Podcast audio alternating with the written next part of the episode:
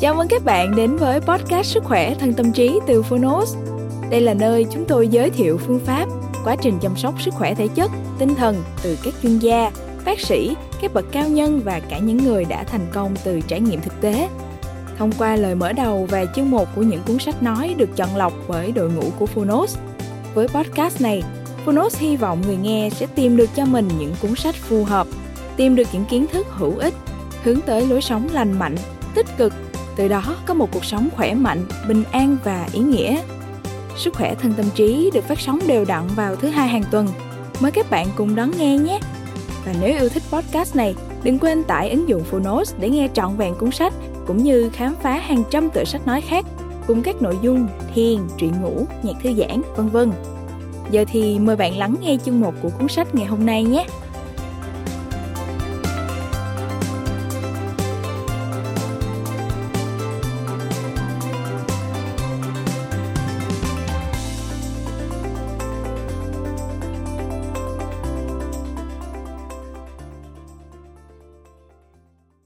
Bạn đang nghe từ Phonotes.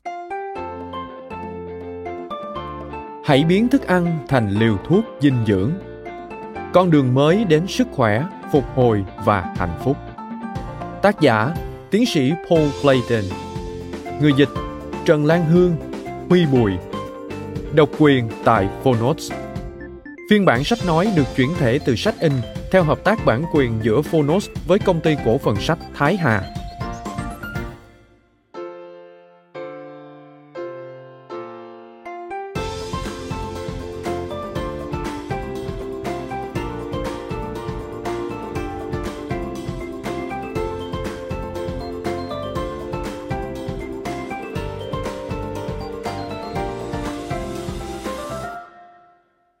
Vào khoảng 2.500 năm trước, khi Hippocrates, người được xem là sáng lập ra nền y học hiện đại và thầy thuốc vĩ đại nhất trong thời đại của ông, tuyên bố rằng thức ăn của bạn phải là thuốc cho bạn và thuốc men của bạn phải là thức ăn.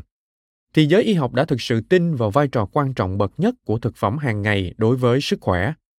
Trên cơ sở đúc kết những kết quả nghiên cứu khoa học, tiến sĩ Clayton đã trình bày và giải thích một cách bình dị những cơ sở khoa học của việc ăn uống đúng cách và lối sống lành mạnh nhằm bảo vệ và tăng cường sức khỏe con người. Công nghệ y học hiện đại đã có thể cho phép con người biết rõ cấu trúc tế bào và mọi phản ứng hóa sinh diễn ra trong cơ thể, thậm chí biết cả vai trò của vitamin D đối với trên 1.000 gen. Nhưng chính công nghệ truyền thống thường không được coi là công nghệ cao, là ăn uống lành mạnh và tập thể dục hàng ngày lại là hành trang cần có giúp bạn sống khỏe mạnh và đạt đến tuổi thọ cao, dù rằng giới hạn tuổi thọ của con người đến nay khoa học vẫn còn chưa biết. Tôi khuyên bạn nên đọc hoặc nghe cuốn sách này và cố gắng áp dụng những gì có thể đã được tác giả chia sẻ. Theo Lê Danh Tuyên, giáo sư tiến sĩ thầy thuốc nhân dân, viện trưởng Viện Dinh dưỡng Việt Nam, chủ tịch Hội Tiết chế Dinh dưỡng Việt Nam. Là một bác sĩ điều trị bằng cả Tây y và y học cổ truyền Việt Nam, tôi đánh giá rất cao chất lượng và giá trị của cuốn sách về phòng bệnh và chữa bệnh không dùng thuốc này. Dựa trên cơ sở những nghiên cứu khoa học sâu sắc được đúc kết qua nhiều năm nghiên cứu, tiến sĩ Clayton giúp độc giả nhận ra thói quen lạm dụng thuốc và thực phẩm chức năng có thể làm cơ thể rối loạn, mất cân bằng và dẫn đến bệnh tật như thế nào. Và vì sao việc ăn uống và sinh hoạt lành mạnh hàng ngày lại có thể giúp chúng ta tăng cường hệ miễn dịch để phòng bệnh và chữa bệnh đơn giản và hiệu quả đến vậy. Cảm ơn tiến sĩ Paul Clayton đã cho phép cuốn sách được dịch sang tiếng Việt. Cảm ơn thạc sĩ Trần Lan Hương đã dịch rất chính xác và thành công nội dung của cuốn sách. Hy vọng sau khi đọc hoặc nghe cuốn sách này, rất nhiều bác sĩ đồng nghiệp của tôi ở các lĩnh vực khác sẽ thay đổi tư duy và đánh giá đúng về phương pháp chữa bệnh tự nhiên mà cuốn sách chuyển tải như một lời cảnh tỉnh theo Trần Thị Thanh Hương, bác sĩ chuyên khoa nhi và y học cổ truyền Việt Nam. Về tác giả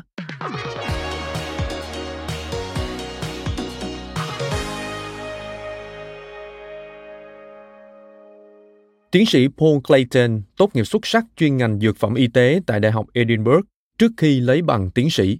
Từng là cố vấn khoa học cao cấp cho Ủy ban An toàn Dược phẩm của chính phủ Anh và chủ tịch diễn đàn về thực phẩm và sức khỏe của Hiệp hội Y khoa Hoàng gia Anh. Ông hiện là thành viên của Viện Thực phẩm, Não bộ và Hành vi, Đại học Oxford. Ông làm việc ở phạm vi quốc tế với các bác sĩ và các nhà khoa học lâm sàng hàng đầu tại các trung tâm lâm sàng chuyên môn, thiết kế và giám sát các thử nghiệm tiền lâm sàng và lâm sàng trong lĩnh vực can thiệp dược phẩm, dinh dưỡng. Tiến sĩ Paul Clayton thường xuyên là diễn giả và chủ trì các hội nghị quốc tế về dinh dưỡng và sức khỏe, tham gia hoặc lãnh đạo hội đồng cố vấn của nhiều công ty trong lĩnh vực chăm sóc sức khỏe. Ngoài ra, ông còn giảng dạy cho sinh viên tại các trường đại học trên khắp Đông và Trung Âu. Các cuốn sách khác của ông bao gồm Health Defense, After Atkins, Natural Defenses và Out of the Fire. Từng là một nhà dược học lâm sàng chuyên nghiên cứu dược phẩm, từ những năm 1970, tôi bắt đầu nhận ra rằng tác dụng dược lý của thực phẩm và các chất chiết xuất từ thực phẩm đa dạng và quan trọng hơn nhiều đối với sức khỏe của chúng ta so với bất kỳ sản phẩm nào của các công ty dược phẩm. Trong 40 năm qua, tôi đã nghiên cứu xem thức ăn ảnh hưởng đến sức khỏe của chúng ta như thế nào, chế độ ăn uống hiện đại hại sức khỏe ra sao và làm thế nào để ăn uống đúng cách. Cuốn sách này là một đánh giá tổng quan về khoa học hiện nay. Một phần trong đó là những nghiên cứu của chính tôi.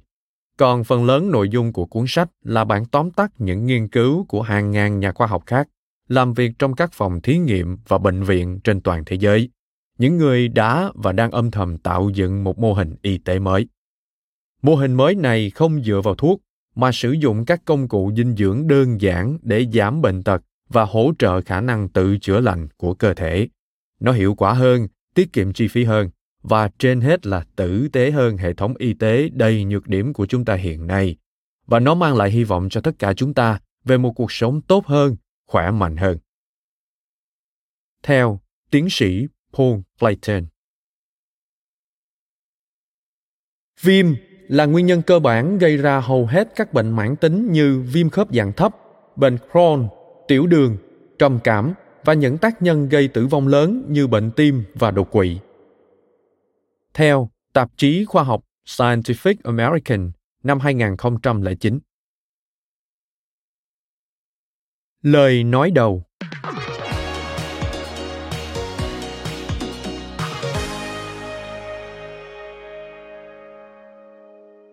Các bác sĩ Hy Lạp, La Mã và Hồi giáo cổ đại tin rằng cơ thể chúng ta chỉ chứa bốn loại thể dịch hoặc chất lỏng khác nhau và tất cả bệnh tật xảy ra là do sự mất cân bằng giữa bốn thể dịch này.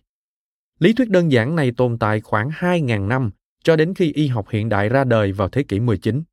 Sau đó, một loạt các nghiên cứu chi tiết về con người chúng ta là gì và vận hành như thế nào đã sản sinh ra một khối lượng thông tin lớn và phức tạp về bệnh tật. Nhiều chuyên khoa và bác sĩ chuyên khoa ngành y, cũng như việc bào chế ra hàng loạt các loại thuốc đặc trị nói chung là độc hại đang thống trị hệ thống y tế ngày nay. Thật không may, cách tiếp cận bằng dược phẩm mặc dù thường hiệu quả trong việc ngăn chặn các triệu chứng bệnh, đã thất bại trong việc ngăn chặn sự gia tăng đáng kể các bệnh thoái hóa đang tràn ngập hệ thống y tế của chúng ta ngày nay. Các bệnh không lây nhiễm khác với bệnh truyền nhiễm như bệnh tim, tiểu đường, ung thư, mất trí nhớ, loãng xương và viêm khớp. Các vấn đề về hệ thống miễn dịch như dị ứng và bệnh tự miễn, các rối loạn về thần kinh phát triển và các bệnh tâm thần như trầm cảm và trạng thái lo âu còn được gọi là các bệnh của nền văn minh đều đang vượt khỏi tầm kiểm soát. Chúng đang ảnh hưởng ngày càng nhiều đến chúng ta và ở độ tuổi ngày càng trẻ hơn. Nghiên cứu hiện tại cho thấy hầu hết các trường hợp mắc các bệnh này lên đến 90% là do các yếu tố như lối sống và chế độ ăn uống gây ra, và phần lớn là có thể tránh được. Chúng ít liên quan đến nguyên nhân không thể tránh được là sự lão hóa. Thay vào đó, chúng chủ yếu là do viêm mãn tính cận lâm sàng, hoàn toàn không phải là một tình trạng không thể tránh khỏi. Trên thực tế, nó rất dễ điều trị và phòng ngừa. Điều này đã dẫn đến một lý thuyết thống nhất mới về bệnh tật, dẹp bỏ các loại thuốc có hại và chỉ tập trung vào thực phẩm chúng ta ăn. Nó đơn giản một cách đáng kinh ngạc và gần như có thể ví như một phiên bản hiện đại và khoa học của lý thuyết cũ về thể dịch. Có năm yếu tố cơ bản trong lý thuyết thống nhất mới về bệnh tật mà hầu hết đã được công nhận rộng rãi. Một, các căn bệnh của nền văn minh chịu ảnh hưởng lớn của lối sống và các yếu tố dinh dưỡng. 2. Hầu hết các bệnh này đều có một điểm chung là viêm mãn tính, một quá trình gây tổn thương và phá hủy các mô khỏe mạnh trong mọi cơ quan mà nó tiếp xúc. 3. Ba trong số các hợp chất kháng viêm quan trọng trong chế độ ăn uống của chúng ta là axit béo omega 3 có chủ yếu trong cá nhiều dầu. Hợp chất hữu cơ tự nhiên polyphenol, chất dinh dưỡng quý giá trong trái cây, các loại hạt, rau và gia vị. Và các hợp chất đường liên phân tử beta-glucan 13, 16 có trong các loại nấm men và nấm. 4. Nghiên cứu về sự thay đổi chế độ ăn uống, như cách chế độ ăn uống của chúng ta thay đổi theo thời gian, cho thấy mức độ các chất dinh dưỡng kháng viêm này đã giảm xuống đến mức thấp nhất mọi thời đại. Tỷ lệ rất quan trọng của axit béo omega 3 và axit béo omega 6 trong ăn uống đã giảm đi hơn 90%. Các hợp chất hữu cơ tự nhiên như polyphenol chúng ta nạp vào cũng giảm đi tương đương và mức độ các hợp chất đường liên phân tử beta-glucan 13, 16 trong ăn uống đã suy giảm nghiêm trọng. Do cả ba chất dinh dưỡng kháng viêm đều đã bị loại bỏ gần hết khỏi chế độ ăn uống, nên không có gì ngạc nhiên khi các bệnh do viêm lại gia tăng.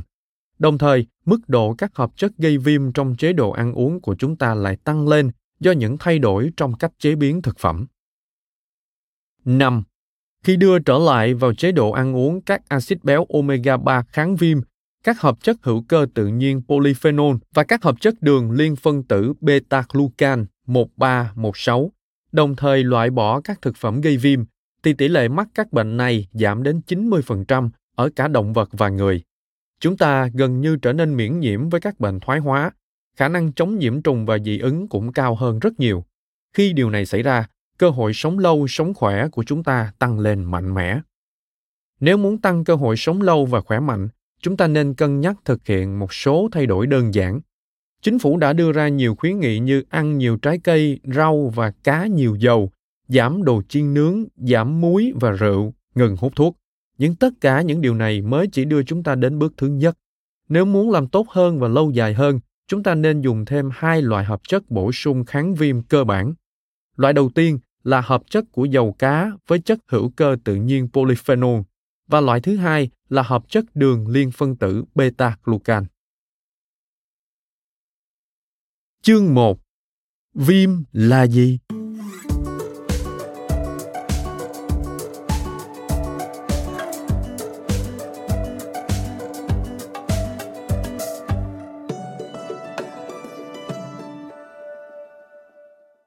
Rất ít người trong chúng ta chết vì già. Phần lớn mọi người bị bệnh và chết sớm do cái gọi là nguyên nhân tự nhiên, sớm hơn rất nhiều so với tuổi thọ sinh học của con người các nghiên cứu về nuôi cấy tế bào và một số ít, nhưng ngày càng nhiều, những cá nhân sống khỏe mạnh trên 100 tuổi đã chỉ ra rằng tuổi thọ tiềm năng của chúng ta có thể dài hơn tới 30% so với tuổi thọ trung bình ngày nay.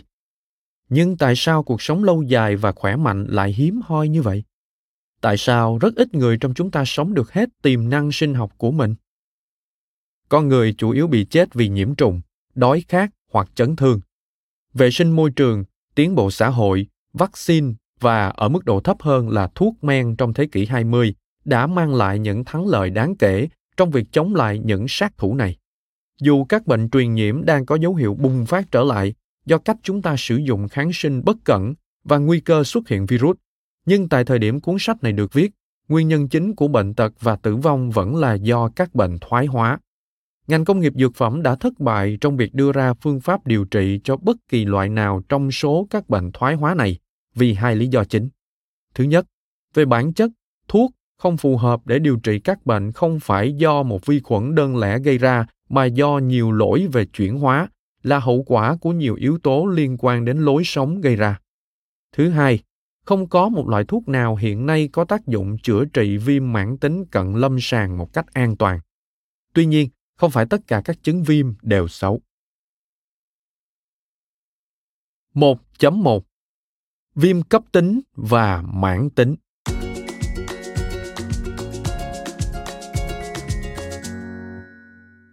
Có hai loại viêm cơ bản là viêm cấp tính và viêm mãn tính. Viêm cấp tính nói chung là một quá trình rõ ràng và diễn ra trong thời gian ngắn, liên quan đến việc chữa lành và loại bỏ các mầm bệnh có hại. Viêm mãn tính thì hoàn toàn xấu. Nó liên quan đến một số phản ứng hóa sinh tương tự như phản ứng viêm cấp tính, nhưng thay vì chữa lành và tiêu diệt vi khuẩn và virus có hại, nó lại âm ỉ kéo dài trong nhiều năm. Điều này gây ra sự phá hủy chậm các mô trong tim, não, sụn, xương hoặc các nơi khác để cuối cùng trở thành bệnh thoái hóa. Viêm cấp tính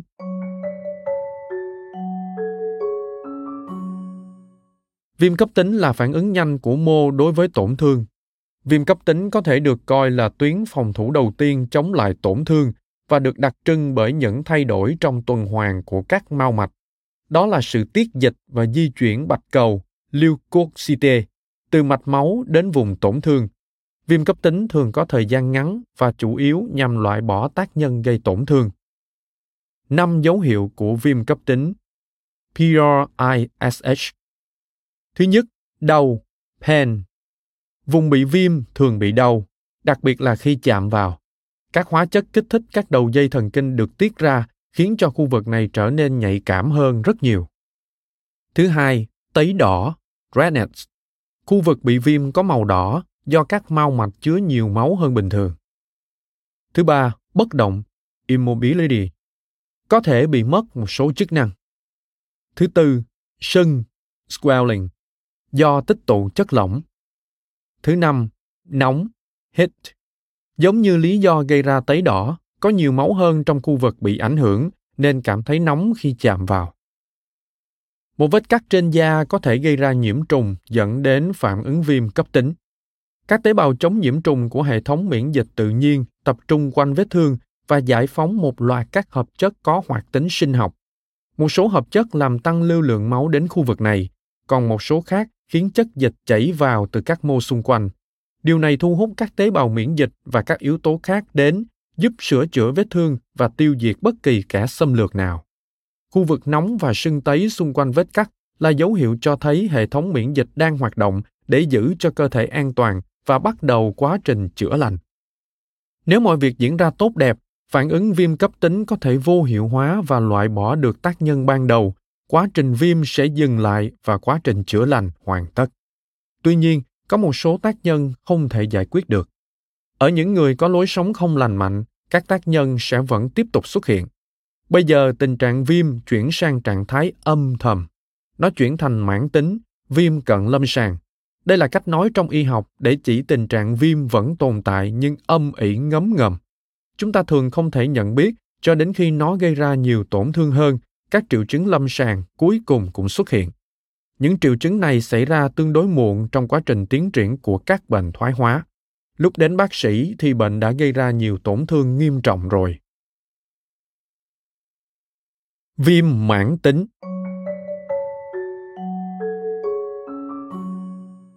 Viêm cận lâm sàng mãn tính là một quá trình cực kỳ phức tạp, nhưng chúng ta có thể đơn giản hóa nó bằng cách mô tả nhiều cấu trúc tế bào các men xúc tác sinh học enzyme và các hợp chất truyền tín hiệu tham gia vào quá trình này là vùng viêm inflammasome. Không nên nhầm lẫn với inflammasome là một nhóm các protein nhỏ phát hiện mầm bệnh và các yếu tố có hại khác để cuối cùng kích hoạt vùng viêm inflammasome. Vùng viêm có thể được chia thành hai phần chức năng hay hai giai đoạn. Trong giai đoạn đầu, các hiện tượng chủ yếu được quyết định bởi tỷ lệ các axit béo trong màng tế bào. Tỷ lệ này phản ánh tỷ lệ các axit béo trong chế độ ăn uống. Các axit béo trong màng tế bào của chúng ta được phân tách thành các chất truyền tín hiệu gây viêm hoặc kháng viêm. Các axit béo omega 3 từ hải sản phân tách thành tín hiệu kháng viêm, trong khi axit béo omega 6 có nguồn gốc từ dầu thực vật phân tách thành tín hiệu gây viêm. Nếu chế độ ăn uống chứa quá nhiều axit béo omega 6 từ dầu thực vật và không đủ omega 3 thì tín hiệu đưa ra là gây viêm. Các sản phẩm phân tách của omega 6 thu hút một loạt các tế bào miễn dịch đến khu vực bị ảnh hưởng và gây ra phù nề cục bộ. Phần này của quá trình không gây tổn hại đặc thù, nhưng nó kích hoạt giai đoạn 2 ở vùng viêm bằng cách phá vỡ các cấu trúc bên trong tế bào là bào quang lysosome đây là những túi nhỏ chứa đầy các enzyme có khả năng phân hủy cao gọi là men tiêu hủy cấu trúc nền, matrix metalloprotease MMPs. Các enzyme này gây ra tổn thương mô bởi vì khi MMPs được giải phóng, chúng sẽ ăn mòn cấu trúc nền ECM. Trong giai đoạn 2 này, nhóm yếu tố ăn uống kháng viêm thứ hai là các hợp chất hữu cơ tự nhiên polyphenol đóng vai trò vô cùng quan trọng. Cấu trúc nền ECM là một lưới ba chiều mịn gồm nhiều loại sợi vi mô khác nhau, bao gồm collagen và elastin, giữ cho tất cả các tế bào của chúng ta ở đúng vị trí và phương hướng, cho phép chúng phối hợp hoạt động và vận hành như một mô hoặc cơ quan. Ma trận này rất năng động, chúng liên tục phân hủy và tái tạo để đáp ứng các yêu cầu của cơ thể, ví dụ như trong quá trình tăng trưởng hoặc như một phản ứng khi tập thể dục. Tuy nhiên, trong tình trạng viêm mãn tính, việc giải phóng quá nhiều enzyme MMPs sẽ đẩy nhanh tốc độ phá vỡ cấu trúc nền cho đến khi nó vượt quá khả năng tái tạo của cơ thể. Theo thời gian, điều này dẫn đến sự bào mòn chậm cấu trúc nền cục bộ và làm mất dần các mô chức năng. Các hợp chất hữu cơ tự nhiên polyphenol có rất nhiều hoạt động kháng viêm ở đây, nhưng tôi sẽ chỉ ra hai trong số này. Đó là ức chế sự tổng hợp các enzyme MMPs và ức chế các enzyme MMPs đã hình thành. Men tiêu hủy cấu trúc nền MMPs là các enzyme tương tự như các enzyme được giải phóng bởi vi khuẩn ăn thịt. Khi ai đó không may bị nhiễm những vi khuẩn này, sự giải phóng một lượng lớn men tiêu hủy cấu trúc nền MMPs đột ngột sẽ phân hủy xương và thịt, gây ra tình trạng loét nghiêm trọng và mất mô. Khi một lượng nhỏ men tiêu hủy cấu trúc nền MMPs được giải phóng chậm trong nhiều thập kỷ, như trong tình trạng viêm mãn tính, chúng gây mất mô chậm và dần dần trong xương, sụn, niêm mạc, thành động mạch, da hoặc trong bất kỳ mô nào khác bị ảnh hưởng. Những tổn thương mô này ban đầu không được chú ý, tức tiền lâm sàng, cho đến khi tổn thương lan rộng đến mức bắt đầu gây ra các triệu chứng. Chúng thường tiến triển thành tàn tật và các vấn đề nghiêm trọng hơn, chẳng hạn như những vấn đề liên quan đến các bệnh của nền văn minh. Các bác sĩ thường chỉ được gọi đến khi các triệu chứng đã rõ ràng cho nên họ luôn đi sau. Họ cũng giống như những người lính cứu hỏa, chỉ đến sau khi ngôi nhà đã bị thiêu rụi một nửa. Khi đến nơi, tất cả những gì họ có là những dược phẩm điều trị triệu chứng bệnh, nhưng không bao giờ có thể giải quyết được nguyên nhân gốc rễ của bệnh. Hơn nữa, đi kèm là một danh sách dài các tác dụng phụ nguy hiểm. Nhiều bác sĩ vẫn chưa hiểu rằng hầu hết các triệu chứng mà họ điều trị đều có một nguyên nhân chung và cốt lõi là do viêm mãn tính. Ví dụ, tình trạng viêm mãn tính bên trong khớp gây ra tổn thương tiến triển chậm trên sụn mà cuối cùng trở thành viêm khớp. Một thuật ngữ y học có nghĩa đơn giản là tình trạng viêm bên trong khớp. Nếu hiện tượng này xảy ra trong xương, theo thời gian sẽ dẫn đến chứng loãng xương. Nếu xảy ra ở tim và động mạch, nó tạo ra mảng xơ vữa và làm tăng huyết áp. Nếu ở tĩnh mạch, nó gây ra chứng giãn tĩnh mạch và búi trĩ. Trong tiểu phế quản, nó gây ra bệnh hen suyễn. Trong gan sẽ gây ra viêm gan. Trong não, nó sẽ góp phần gây ra bệnh trầm cảm. Và cuối cùng chuyển thành bệnh thoái hóa thần kinh như Alzheimer hay Parkinson. Nói cách khác, viêm cận lâm sàng mãn tính là nguyên nhân chủ yếu của hầu hết các bệnh không lây nhiễm. Trên thực tế, nó gây ra sự phá hủy mô một cách ngấm ngầm và dần dần và là lý do tại sao viêm mãn tính ngày nay được cho là nguyên nhân chính của gần như tất cả các bệnh liên quan đến tuổi tác. Đó cũng là lý do tại sao viêm mãn tính có liên quan đến lão hóa nhanh hay lão hóa do viêm, inflammation. Từ lâu, sự phát triển của bệnh thoái hóa được cho là một phần nội tại của quá trình lão hóa. Nhưng bây giờ chúng ta có thể thấy rằng các triệu chứng bề ngoài như sụn và xương mỏng đi, động mạch bị sơ vữa và da nhăn lại không liên quan nhiều đến quá trình lão hóa. Chúng là những quá trình hình thành do viêm mãn tính, là chứng viêm chịu tác động bởi lối sống và chế độ ăn uống. Theo đó, khi tình trạng viêm mãn tính ngừng lại, nhiều dấu hiệu lão hóa bề ngoài này sẽ biến mất hoặc đảo ngược khi các mô bắt đầu lành lại. Như vậy, chúng ta chuyển từ làn đường lão hóa nhanh sang làn đường chậm, nơi các dấu hiệu lão hóa được trì hoãn đáng kể và tuổi trung niên khỏe mạnh được kéo dài thêm nhiều năm. Hãy nhìn xung quanh, bạn có thể thấy một số người trông trẻ hơn rất nhiều so với tuổi của họ, trong khi những người khác trông già hơn nhiều so với tuổi thực. những người già nhanh không chỉ trông già hơn mà họ thường có huyết áp cao hơn xương mỏng hơn khớp kêu cót két phổi khó thở hơn. Mặc dù phẫu thuật thẩm mỹ và botox có thể đảo ngược một số dấu hiệu lão hóa bề ngoài tác dụng của chúng chỉ đơn thuần là thẩm mỹ. Phần lớn nhất của sự khác biệt giữa lão hóa nhanh và lão hóa chậm là người lão hóa nhanh bị viêm mãn tính nhiều hơn. Một số người có nhiều nguy cơ bị viêm mãn tính và lão hóa do viêm. Có phải bạn?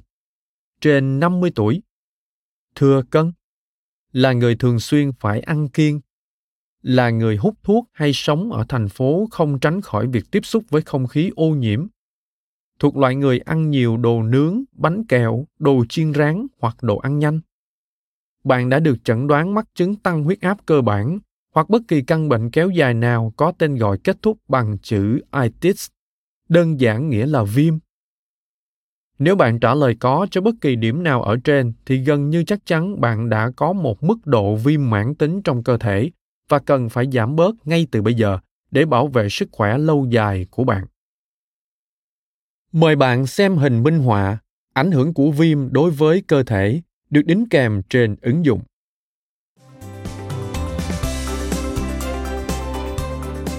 Cảm ơn bạn đã lắng nghe podcast Sức khỏe thân tâm trí. Podcast này được sản xuất bởi Phonos, ứng dụng sách nói có bản quyền và âm thanh số dành cho người Việt. Hẹn gặp lại ở những tập tiếp theo.